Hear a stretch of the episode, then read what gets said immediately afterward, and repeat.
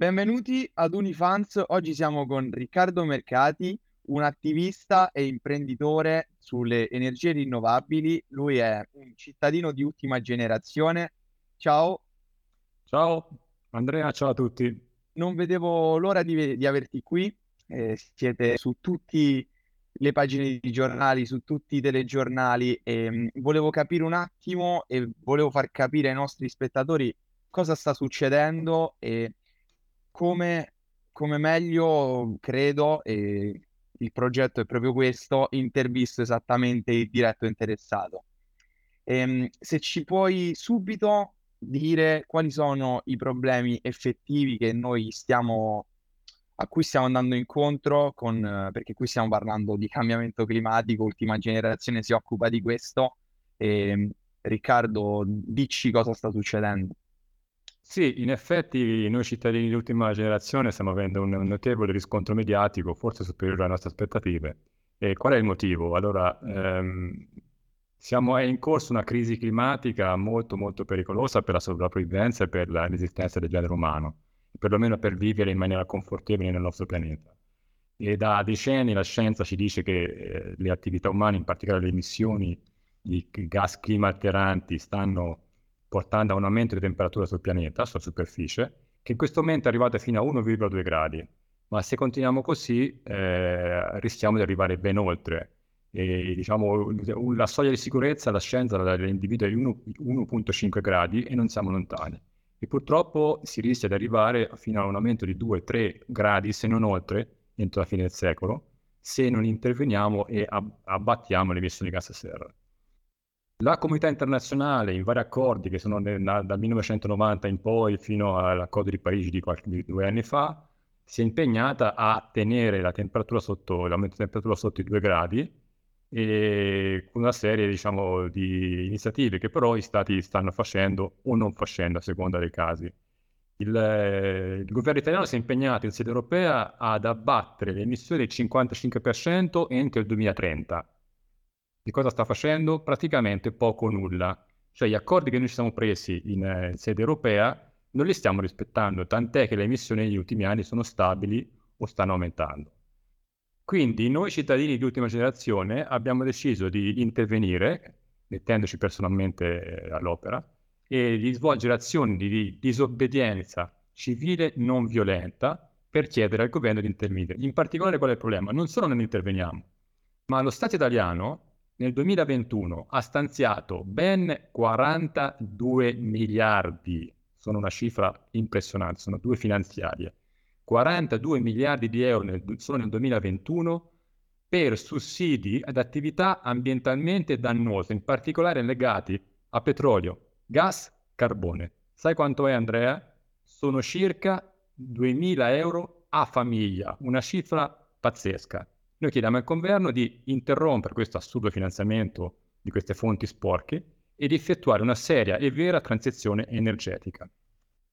Questo, questo, è un problema enorme perché secondo me il rapporto di tutti i soldi che noi stiamo finanziando per i combustibili fossili paragonato e rapportato a quello delle energie rinnovabili è, è quasi, quasi esistente, cioè c'è, un, c'è proprio un'oppressione di questi combustibili fossili.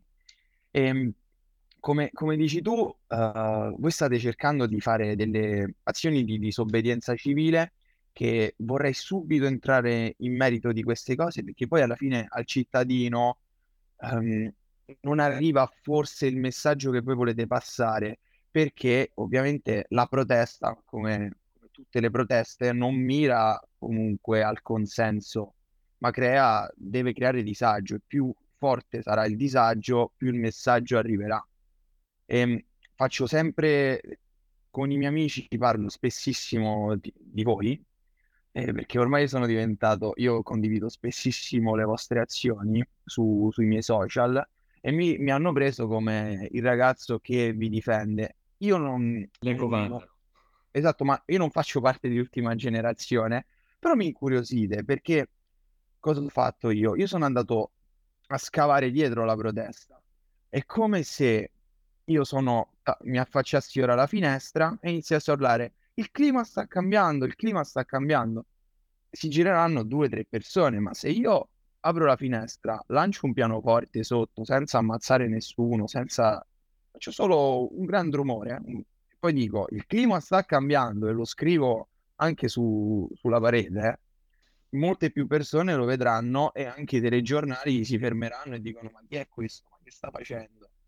E va anche detto che voi venite arrestati quando voi fate queste azioni, come ad esempio, dimmi che sbaglio, bloccate il traffico, um, imbrattate i monumenti con vernici lavabili, Giusto. avete buttato il carbone vegetale che sarebbe quello ad esempio che quando so, fai, le, fai le scorregge o i gas mangi carbone vegetale l'avete buttato nell'acqua, sì, ad esempio nella fontana di Trevi, nel Barcaccio, che sono le mie due fontane preferite eh, sì. perché sono di Roma. E, ehm, però, però, il messaggio è forte, il messaggio arriva tramite queste azioni e ehm, molti non sono d'accordo. E cosa, cosa pensi di questo? Eh, hai detto bene tu all'inizio, Andrea, noi non vogliamo creare consenso, non siamo un partito politico, non vogliamo né vorremmo mai essere eletti, eh, dobbiamo creare, creare fastidio. Eh, il movimento climatico è 30 anni, 40 anni che fa tante manifestazioni, eh, sfilate, sit-in, raccolta di firme, petizioni, tutto quello che poteva essere fatto è stato fatto. Cosa abbiamo ottenuto finora? Abbiamo ottenuto che dal 1990 fino adesso sono stati emessi quasi il 50% di gas climalteranti della storia dell'industria umana, dell'industrializzazione. Quindi praticamente, nonostante dal 1990 gli stati sappiano che c'è questo grossissimo problema, che si siano impegnati a diminuirli, abbiamo praticamente emesso una quantità enorme di gas con effetto serra. Quindi cosa continuiamo a fare? Continuiamo a fare eh, le, le, sfilate, le manifestazioni, sit-in, tutto quello che abbiamo fatto e nessuno ci ascolta e nessuno fa nulla? La, il problema è così grave che dobbiamo inter- intervenire con mezzi che siano eff- efficaci. Come hai detto tu, abbiamo ottenuto una, una, una forte risonanza mediatica, purtroppo anche, anche a scapito talvolta di, di, delle, nostre, delle, nostre, vite personali, perché non è bello poi essere portati in commissariato, essere trattenuti un giorno, essere denunciati, non è bello subire eh, comunque sia un procedimento penale, delle multe, lo facciamo perché ci sentiamo in dovere di farlo, perché tutto il resto non ha funzionato. Quindi cos'altro ci rimane da fare se non la disobbedienza civile nella storia del, del, dell'uomo, praticamente, delle società, la disobbedienza civile è stata una delle, delle armi non violenta, delle armi più efficaci per arrivare a, a, a, far morire alcuni diritti, come il diritto di voto, il diritto di voto per, per, le, per, le, per le, donne, i diritti, diritti di alcune diciamo, comunità minoritarie, come persone di colore, eccetera.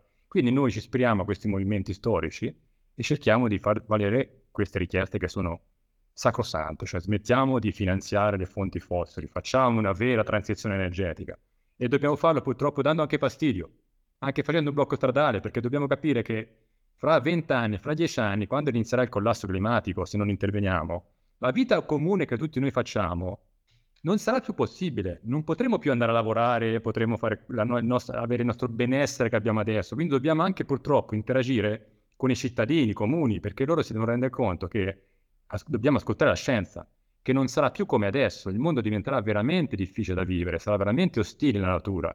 Quindi purtroppo diamo fastidio, diamo fastidio alle persone comuni che hanno una responsabilità comunque sia minore rispetto a quelli politici. Infatti molto spesso io sento dire dalle persone, beh, però perché danno fastidio a me, cittadino comune, che io devo andare a lavorare? E comunque non ho, non ho potere d'azione, non ho nessun potenziale perché comunque io ho il voto, che per carità è un diritto, è, è un potere, però effettivamente cambia poco le cose a livello decisionale. Ehm, perché loro, loro non vanno a infastidire chi ha il potere? Ehm, io credo che innanzitutto va detto che voi non siete gli unici al mondo, perché questa è una cosa che è internazionale, Beh, ho visto che anche in Austria. Una breve parentesi, un movimento internazionale è una rete che si chiama A22, che è in vari paesi, specialmente europei, ma anche negli Stati Uniti, e che quindi ha comunque sia richieste simili alla nostra, che sono quelle di abbandonare le fonti fossili. E poi, secondo me, a parte tutti questi, tutte queste proteste, eh, eccetera, eccetera, la vostra forza che è indiscussa è la scienza. Cioè, voi siete dalla parte della scienza come voi vi fate ascoltare, poi quello può essere opinabile o meno, perché ovviamente, però come hai detto tu, se noi ritor- ritorniamo alla storia, tutti i più grandi diritti, come ad esempio il suffragio universale e molti altri, hanno usato la stessa metodologia, cioè è politica a tutti gli effetti quella che fate. E, e quindi io, io ho pensato, ma come, come posso fare a, a fare qualcosa nell'immediato? E sicuramente l'educazione è fondamentale, educare, sensibilizzare, però il tempo non so se, se ne abbiamo. Questa è la cosa che comunque mi, mi preoccupa molto e, e per cui io mi sto informando e ho chiamato, ho chiamato anche te qui a parlare oggi perché, perché voglio andare in fondo a questa storia. E, ehm, ti faccio una domanda. Se noi dovessimo stoppare tutte le energie eh, de- provenienti dai combustibili fossili oggi, che, che cosa, cosa vedremmo? Si migliorerebbero le cose? Allora, sì, sì, lo dice l'ONU, eh, lo dicono tutti gli istituti internazionali, in particolare l'ONU che raccoglie l'IPPCC, eh, raccoglie tutti i più importanti scienziati del mondo, quindi sono delle de centinaia, che studiano il clima, gli effetti e le azioni dell'uomo che agisce sul clima. E L'ONU ci dice che inequivocabilmente il cambiamento delle temperature, l'aumento delle temperature dipende dall'uomo, cioè non c'è dubbio, è una certezza. Di quanto si vedrà, perché dipende da quanto continuiamo a, ad emettere gas clima alteranti. Se dovessimo interrompere oggi, magari riusciremo probabilmente a rimanere in quell'1,5 gradi di, di, aumento di temperatura. L'ONU ci dice che se eh, noi dimezziamo le emissioni globali entro il 2030, quindi la metà di quelle che sono adesso vengono dimezzate entro il 2030 e azzerate nel 2050, quindi sono, sono, tempi comunque sia non immediatissimi, realistici, ma comunque c'è da lavorarci, ma sono fattibili avremmo la possibilità del 50% di rimanere a 1,5 gradi. Quindi chiaramente il sistema climatico è estremamente complesso, quindi è difficile dire se sarà 1,4, 1,6, comunque sia i danni potranno, potrebbero essere contenuti. E se invece non lo facciamo, facciamo una diminuzione graduale fino al 2070, probabilmente arriveremo poco sopra i 2 gradi, quindi comunque sia sarà un, un aumento molto molto molto impattante sugli ecosistemi, sull'agricoltura, sulle condizioni di vita, cioè già adesso praticamente ogni, ogni, è stato calcolato che ogni 0,1 gradi 140 milioni di persone nel mondo si troveranno a vivere in ambienti quasi ostili, invivibili, con temperature estremamente, estremamente disagevoli, insomma, quindi scomode per l'uomo, ok? 140 milioni, quindi considera 2 gradi oltre a temperatura, quante milioni di persone, sono miliardi di persone che andranno a vivere in ambienti ostili emigreranno, vorranno andare da altre parti, andranno in Europa. Diventerà di moda la Russia, perché probabilmente è verso il Polo Nord, quindi è un, è un clima più mite, no? Ma ci rendiamo conto che impatto, cioè si parla proprio non solo di, di, di, di devastazione degli ecosistemi, che comunque sia una cosa che, bu, gravissima, però sì, di, di, impatto sociale, di impatto economico sulle nostre vite, sulla nostra possibilità di alimentare, sulla, alimentarsi, sull'agricoltura, cioè proprio sarà proprio, potrà, rischiamo veramente un collasso sociale, non solo climatico ma sociale. Quindi magari riuscire ad azzerare subito. Sappiamo che non è possibile, perché comunque sia, vabbè, la, la, diciamo, l'umanità ha una fuori economia, le, le, persone hanno una forza inerziale, per cui non è facile fermarsi subito.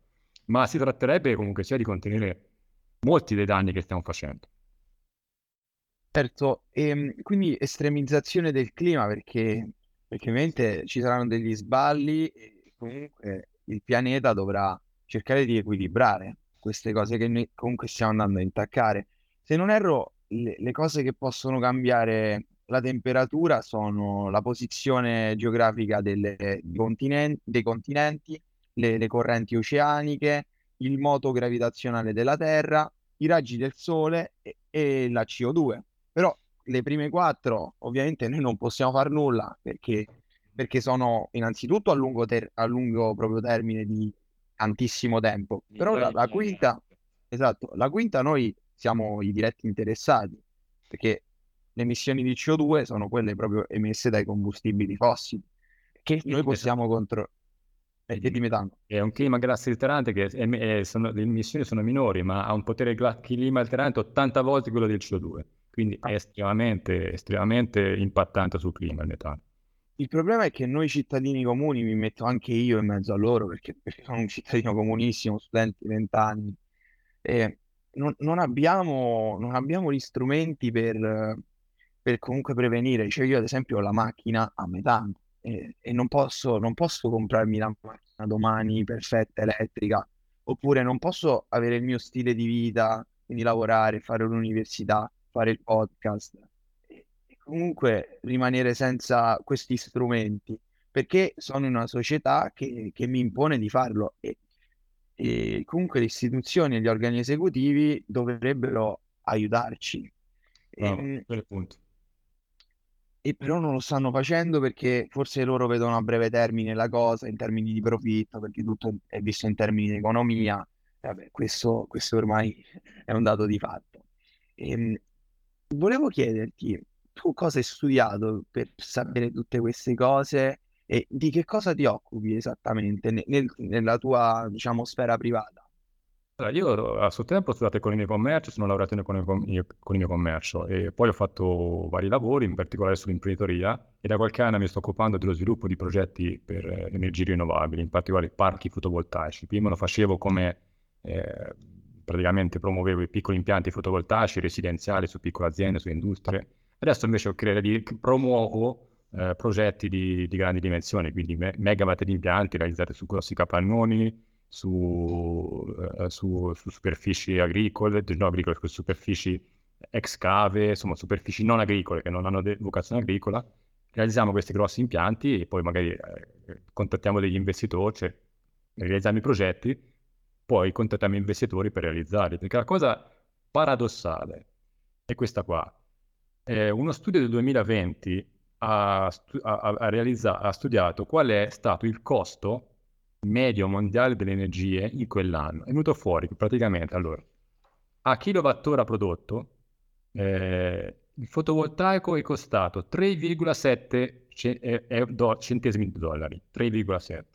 L'eolico 4, il gas 5,9, il carbone 11,2, il nucleare 16. Cioè, ti rendi conto Andrea? Allora, praticamente il fotovoltaico e l'eolico, le energie rinnovabili, sono non solo pulite, affidabili, tecnologicamente mature e quant'altro, ma sono anche le più economiche.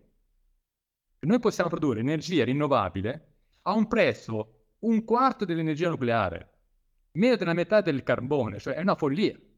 E invece cosa facciamo? Invece che permettere, cioè, un altro, un altro, un altro dato, solo in Italia, che non siamo fra quelli bravissimi, cioè siamo tecnologicamente, intellettualmente super bravissimi, però come, come diciamo, su, su, altre cose ci facciamo un po' fregare. Solo in Italia l'anno passato sono stati stanziati, sono stati calcolati uno stanziamento di 40 miliardi da parte di fondi, cittadini, investitori sulle fonti rinnovabili. Dei progetti presentati in fase autorizzativa, sai quanti sono stati realizzati? Il 12, cioè scusa, approvati, non realizzati, il 12%. Cioè su 40 miliardi che il, diciamo, eh, il sistema economico ha promesso, ha proposto di realizzarli, solo il 12% sono stati autorizzati, cioè tutto il resto sono immersi nel mare di burocrazia, parlando... di ostruzionismo, eccetera. Stai parlando del PNRR, giusto? No, no, no, questi qui sono proprio fondi privati, fondi privati di un, cioè, di un investitore, cioè di un grossi gruppi normalmente, gruppi diciamo di investimento, fondi internazionali, che non sono, cioè, non necessariamente devono fare cose negative, cioè fanno anche cose positive, perché comunque sia investono in settori anche rinnovabili, in settori puliti, in settori agricoli, insomma, quindi sono 40 miliardi pronti per essere investiti in... perché cosa succede? Tu fai un investimento, realizzi un parco fotovoltaico, l'energia la vendi in rete, no? Quindi hai un incasso, praticamente diventa una sorta di investimento eh, economico e, e, anche energetico, ok? Quindi, però non, non, ce, non, ce, lo fanno fare, perché tutta una serie di, di ritardi burocratici, di difficoltà, fanno sì che tutti questi investimenti non vengano realizzati. E a fronte di questo, lo Stato cosa fa? Finanzia le fonti fossili. Cioè non solo non permette che le fonti rinnovabili vengano, eh, vengano sviluppate come potrebbero, spontaneamente, ma finanzia in maniera scorretta e sleale le fonti fossili. Quindi si va a, a creare una carbon tax al contrario. No? Sai quando si parla di carbon tax? No? Io emetto CO2, devo essere tassato perché emetto CO2, no? Ne parlano da anni da questa carbon tax. Qui è il contrario. Cioè non si permette alle fonti rinnovabili di, di svilupparsi e si finanzia le fonti fossili. Ma che follia è? E, ehm, e questa è una cosa scandalosa, però mi hai detto una cosa che mi ha reso felice. Oggi mi hai, mi hai reso felice, già te lo dico. Perché hai detto che produrre energia rinnovabile costa meno. E quindi, visto che noi vediamo tutto in termini di economia sì. e di profitto, io produttore, costando meno questa energia, e, e comunque fa, fa anche bene, investirò sicuramente su di lei. Quindi in ottica futura io incrocio le dita e spero che, spero che apra- apriranno gli occhi. E purtroppo io penso la difficoltà è una cosa così, eh, diciamo, sarebbe così semplice, però penso che le difficoltà siano legate poi a tutto un mondo che c'è dietro, perché chiaramente i grossi gruppi di interesse, compagnie petrolifere, tutto quanto, molleranno l'osso perché comunque sia si parla di trasferire tutta una serie di interessi che loro hanno sulla parte delle fonti fossili trasferirle in energie rinnovabili, quindi dovranno comunque sia disattivare degli impianti, chiudere le centrali a carbone, cioè chiudere alcune centrali a turbogas, cioè cambiare il loro tipo di business. Lo faranno i grossi gruppi di interesse, che ne so, la Ramco, faccio per dire, l'Arabia Saudita è più grosso, la più grossa comp- company mondiale, lo farà. Cioè, è chiaro che abbiamo dietro dei, degli avversari che sono, cioè, avversari della sopravvivenza, del, cioè, nel senso de, de, de, del clima, no? così com'è, che sono enormi, hanno una potenza incredibile, quindi eh, è una sfida difficilissima, veramente una sfida difficile, però abbiamo gli strumenti, di questo poi manca la volontà politica di farlo. Un altro elemento si trova un altro elemento interessante. Allora, l'Italia al 31-12 del 2022, l'anno scorso, aveva installato circa 25 gigawatt di impianti solari, ok? Di impianti fotovoltaici. La Cina ad oggi, sai quanti gigawatt ha installato? 430. Cioè noi diciamo Cina, Cina, andiamo in Cina. La Cina sta sviluppando le energie rinnovabili in maniera molto, molto, molto, molto gro- grande. Hanno fatto nel primo trimestre del 2023 33 gigawatt di nuovi impianti fotovoltaici, mentre noi ne abbiamo tutta la vita, de... tutta la storia ne abbiamo solo 25. Cioè dipende dalla volontà politica, lo stanno facendo. Loro lo stanno facendo più di noi. E noi eh, no, noi non lo facciamo. L'Italia, pur non avendo una goccia di petrolio, non abbiamo una goccia di petrolio, è il sesto investitore al mondo sulle fonti fossili. Il sesto, più di Arabia Saudita, più della Russia. Ma è una follia, ma non è una... Ma, quindi allora, le nostre campagne, per quanto fastidiose, per quanto antipatiche, stanno portando dibattito su questa cosa qua. Ma potremmo essere il sesto investitore mondiale sulle fonti fossili se non abbiamo una goccia di petrolio, abbiamo tanto sole, abbiamo tanto mare, abbiamo tanto vento. Ma possibile? Ma che senso ha? Per una cosa che sta avvelenando e distruggendo il pianeta, cioè il clima come, così come, come serve a noi. Mi fa molto piacere che sta venendo fuori la verità e, che comunque le persone che stanno ascoltando sappiano queste cose. E, ehm, come, come pensi di, di poter um, intervenire e comunque collaborare con, con, lo Stato italiano perché sei un cittadino italiano e sei partecipe a tutti gli effetti da quello che stai dicendo ehm, per migliorare le cose. Quindi, quali obiettivi ti sei posto a breve termine?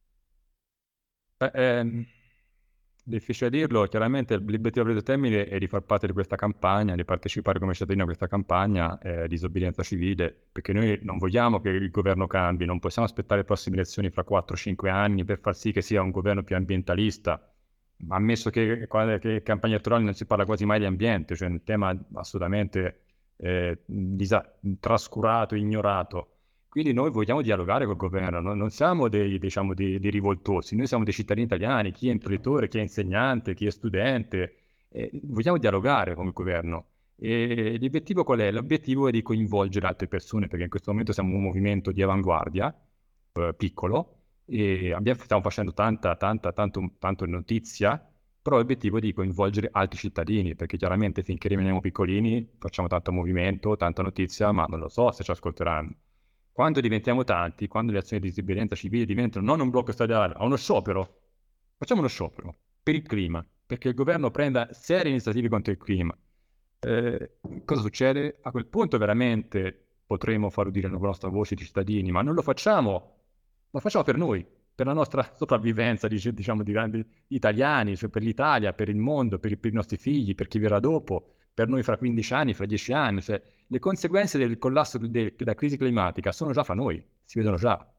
Hai detto prima, tu parlavi di eventi estremi, no? Di siccità, quando c'è la siccità che non piove il 50% meno di quello che dovrebbe piovere, quando arriva l'alluvione, che fa, come in Emilia Romagna, purtroppo 9 miliardi di danni e tante persone morte. Quindi è già adesso, quindi è una cosa gravissima ed imminente da, da dover, da dover eh, intervenire, insomma, gestire.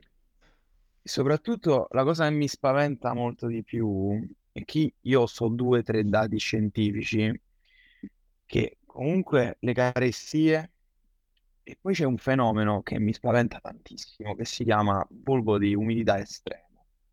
Praticamente in, questo, in questa condizione di clima qui c'è una temperatura altissima, superiore ai 40 gradi, e un'umidità talmente alta che il nostro corpo, come tutti sappiamo, per raffreddarsi cerca di evaporare, cioè di suda, e in modo che possa arrivare comunque sulla superficie cutanea dell'acqua creata da noi e poi quest'acqua evapora e noi ci raffreddiamo.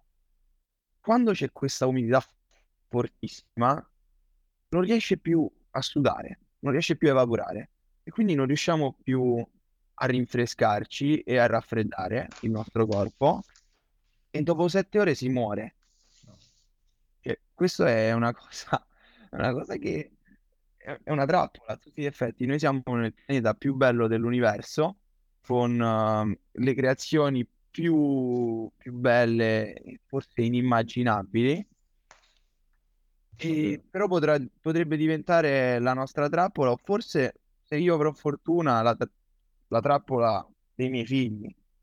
Anche se io non credo, io credo che tra 20-30 anni, ma, ma lo stanno dimostrando gli eventi che, catastrofici che vedo tutti i giorni, toccherà anche a, a me subire quegli effetti, perché, le cause non si stanno andando a, a cercare di, di prevenire. Ehm, e, riguardo, riguardo il governo, secondo te il governo collabora con la comunità scientifica con tutti questi dati oppure pensa solo ai profitti e agli accordi tra, internazionali?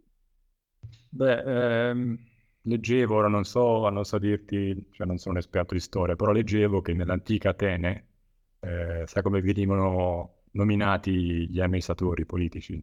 La prima democrazia, diciamo in senso quasi moderno, venivano estratti.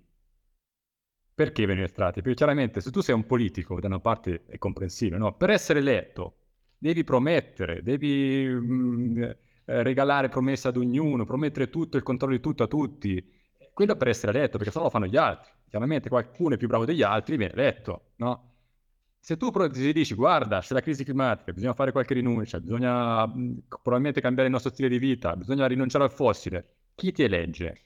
Nel senso, è chiaro che le persone quando siamo in fase di voto, tutti vogliamo un mondo perfetto, migliorabile, eh, fu- il futuro roseo, quindi è un po' purtroppo un cortocircuito della democrazia pensare che il, il, il, il politico più bravo è quello che viene eletto. Eh, questa è una cosa molto, molto, molto insidiosa perché poi purtroppo quando stiamo a votare tutti noi eh, diciamo votiamo un po' anche un po' con, con, con, come diciamo, con l'istinto, no? Più che con la ragione talvolta. Quindi non lo so, il governo non mi sembra che questo governo sia particolarmente attento alle, alla, alla, scienza. Ok? Nonostante questo, se tu leggi eh, la... ed, è forse coerente perché non è mai stato, eh, nemmeno in campagna elettorale hanno promesso, si sono dimostrati essere ambientalisti, forse anzi piuttosto scettici, piuttosto avversi all'ambientalismo. Quindi da una parte sono coerenti.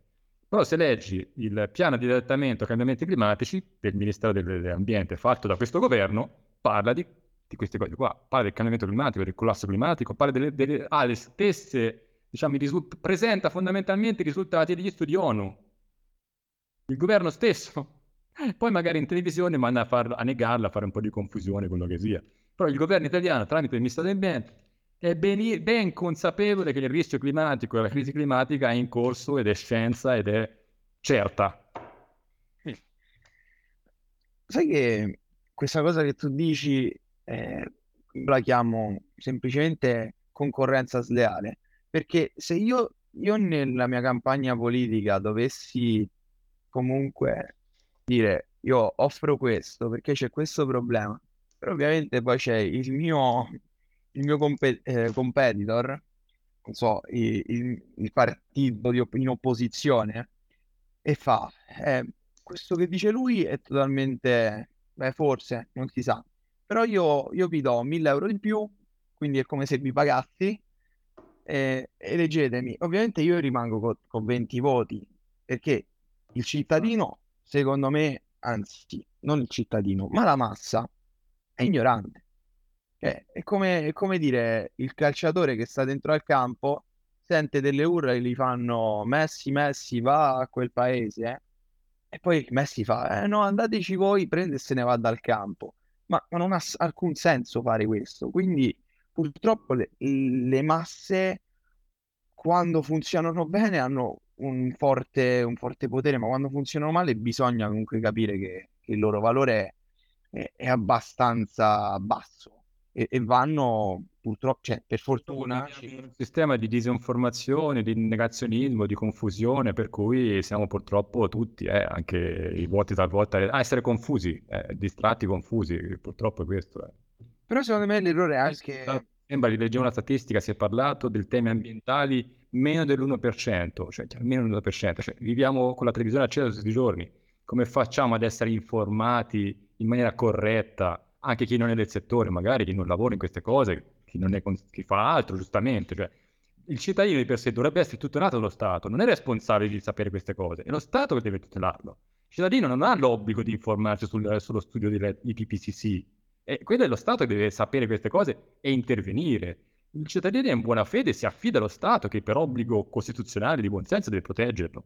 A noi, ai nostri figli, a voi ragazzi, a chi verrà dopo, all'ambiente, a tutto, no? È chiaro che chiaramente in, in, alcuni casi potremmo essere un pochino magari più interventisti, più attivi, chiaro, no? però eh, diciamo è buon senso sperare che lo Stato faccia il nostro interesse. Lo sta facendo? Non mi sembra. Esatto, hai proprio riassunto quello che volevo dire. Ehm, allora io ti faccio l'ultima domanda. E innanzitutto voglio, voglio dirti grazie perché il tuo punto di vista, ci tengo che questo le persone lo sappiano, da un punto di vista di un imprenditore, oltre che cittadino di ultima generazione, perché credi in quello che loro stanno facendo. E, e questo è molto importante perché dietro generazione non ci sono solo gli studenti oppure le persone che, che fumano gli spinelli, come boh, per sentito dire lo dico. Eh. Infatti vogliono farli passare così, ma non è fatti giusto. Esatto, esatto. Ci, ci sono anche degli imprenditori veri e propri e, e persone che, che, stanno studiando, che sono ricercatori, che sono scienziati e comunità internazionale non ne voglio nemmeno parlare, cioè, ci sono di tutto e di più, lasciamo perdere l'Italia. E, ehm, volevo farti l'ultima domanda. Qual è la tua visione utopica? Quindi, come secondo te andrà a finire nel miglior modo? Ovviamente proprio se oggi dovessimo sognare. Se dovessimo segnare eh, gli stati che tutti insieme di concerto assumono le, le, le, le, conclusioni della comunità scientifica, quindi dell'ONU, perché è scritto cosa fare, è scritto cosa possiamo fare, abbiamo gli strumenti tecnici per farlo, le fonti rinnovabili costano meno, è inutile parlare di atomo, di diffusione che verranno fuori tra 50 anni, chi lo sa, abbiamo già gli strumenti per farlo. Questo, secondo me, ma secondo tanti, deve essere accompagnato anche chiaramente da una certa revisione del nostro stile di vita, perché non possiamo pensare che un ricco perché ricco si prende l'aereo per andare magari dove gli pare lui, non possiamo pensare che ogni due anni cambiamo un'automobile perché magari ci è arrivato il modello nuovo che è elettrico, quello che sia, cioè è chiaro che la nostra vita dovrà avere una, una, diciamo, una, essere un pochino più, più, dico più semplice, più sostenibile, più sostenibile, perché lo possiamo fare senza grandi rinunce, senza grandi rinunce, con delle piccole rinunce, con dei piccoli adattamenti. Anche a livello alimentare, per esempio, sappiamo benissimo che tutto l'allevamento è devastante, l'allevamento di bovini in particolare è devastante per il, per il, per il, per il clima. E dobbiamo cercare di assumere una, una, un'alimentazione che sia, non dico necessariamente vegana, però insomma più sostenibile.